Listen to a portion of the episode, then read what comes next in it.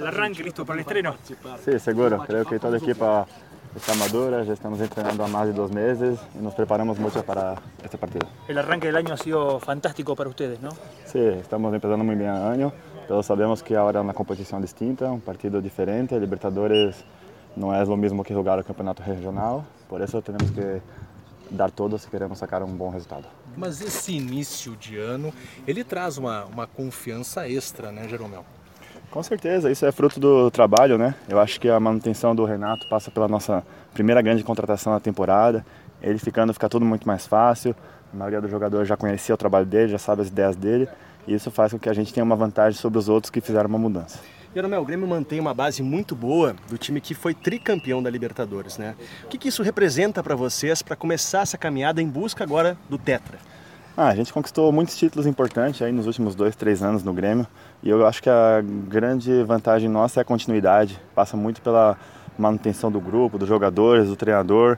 Isso é muito raro no futebol brasileiro e a gente vem mostrando isso cada semana, cada dia que que é muito importante isso para conseguir êxito no futebol. Jeromel, uh, agora para enfrentar a Rosario Central, foram os lineamentos do técnico? Ah, sabemos que vai ser um partido muito difícil, muito duro, que tem um bom equipo. Hemos jogado aqui há dois, três anos e não ha sido uma experiência muito boa e queremos reverter esta situação.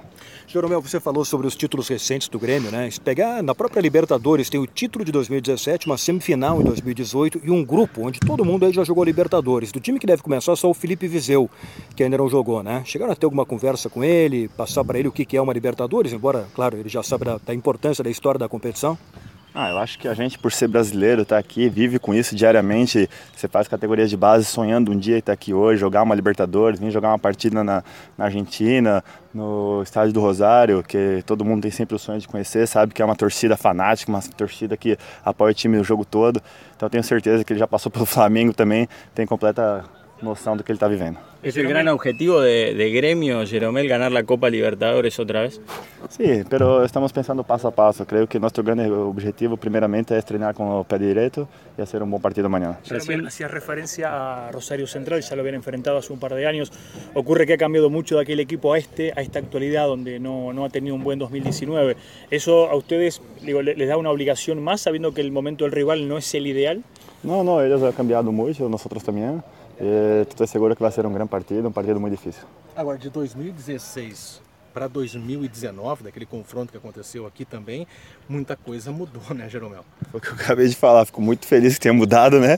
Espero que foram mudanças boas aí e que a gente vai enfrentar o jogo de amanhã. A gente sabe que vai ser um jogo difícil, um adversário complicado e vamos tentar dar o nosso melhor aí para conseguir um bom resultado. E a sua descontração da véspera do jogo é boa, né? Tava no time do Renato, Jeromel, ganhou, perdeu, como é que foi?